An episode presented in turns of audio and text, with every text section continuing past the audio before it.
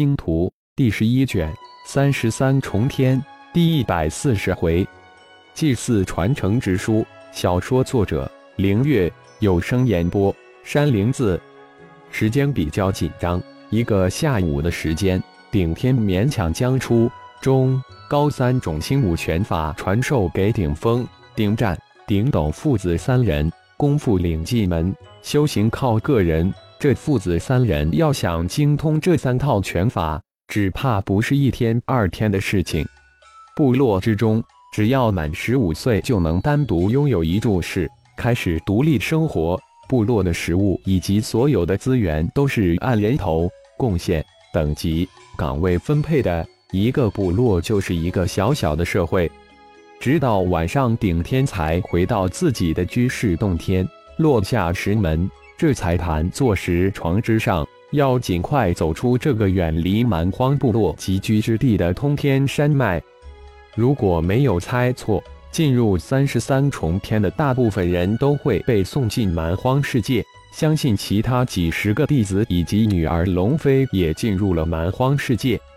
对于他们来说，蛮荒世界充满了无尽的危险，生存只怕也是一样相当不容易的事情。要尽快找到他们。还有一件更重要的事情，就是如何通过蛮荒世界飞升上界，也就是远古修炼界飞升的仙界。在通天山脉深处时，浩然变回本尊后，在灵魂空间之中魂婴分离出变身符文，仔细的观看对比了一下。发现随着顶天修炼强大，代表顶天变化的那个分支符文变得越来越繁杂，而二百三十五种变化符文分支中间的主符文也随着分支符文变化而变得繁杂了一点点。虽然变化不大，但的确促进了主符文的递升。变回本尊后，浩然能清晰的感觉到本尊的不同，虽然还无法说清道明。但的确是不同了，这让浩然十分的惊喜。这何尝不是又找到一种修炼之法，而且还是非常神奇的修炼方式？这更加坚定了浩然要将顶天变身修炼下去的决心。说不定能将顶天这变化之身修炼到超越本尊的存在，自己如同有二个生命形态的强大存在。如果能打破蛮荒世界规则的压制。能使用修炼界的神通，这具变化之体说不定真能成为自己的第二本尊。盘坐石床的顶天从怀中拿出一个只有半个拳头大小的微缩祭坛，这就是定魂郑重其事交给自己的部落祭祀传承之书。更确切的说，应该是传承祭坛。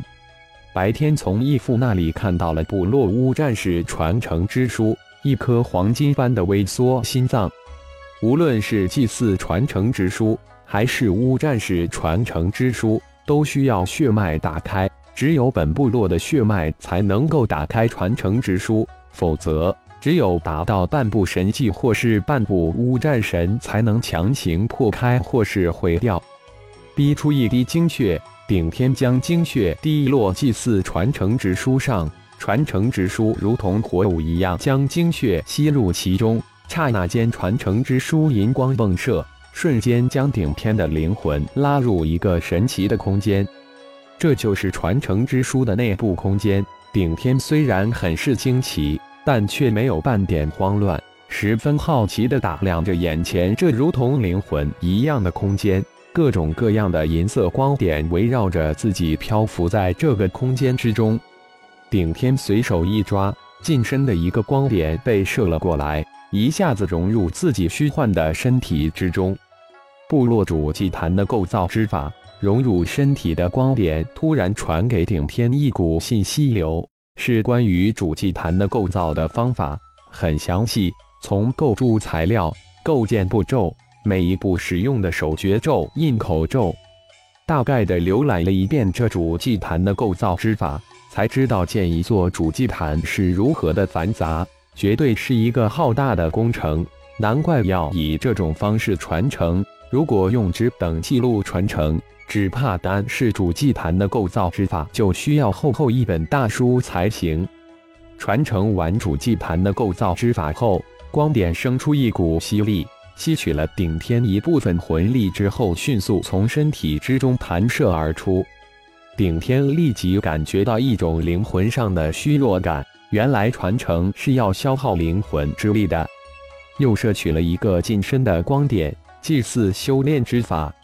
祭祀修炼之法光点中详细的讲述了祭祀的修炼过程、方法、突破要点、祭礼之中如何最大的提升灵魂。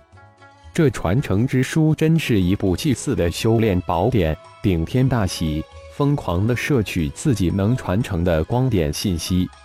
当顶天吸摄了二十个光点之后，被传承之书强行地弹出了空间，才感觉到脑袋晕晕乎乎、隐隐作痛。这是灵魂力消耗过多的缘故。强忍着脑袋的晕痛，顶天一遍又一遍地修炼起已经修炼成功的五十个符咒起来。这是现在恢复壮大灵魂的唯一修炼方法。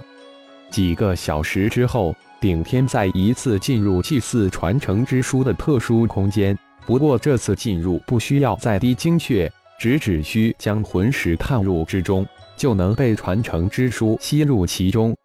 祭祀传承祭礼符咒的分类及详细说明，这正是顶天当前需要的。知道。